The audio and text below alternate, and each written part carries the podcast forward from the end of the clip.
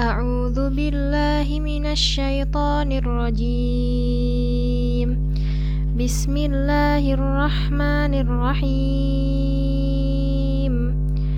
أرأيت الذي يكذب بالدين؟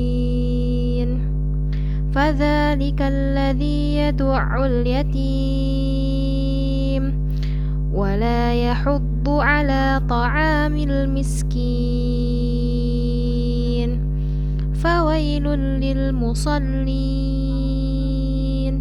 الذين هم عن صلاتهم ساهون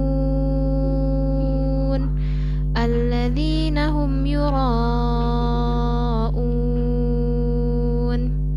ويمنعون الماعون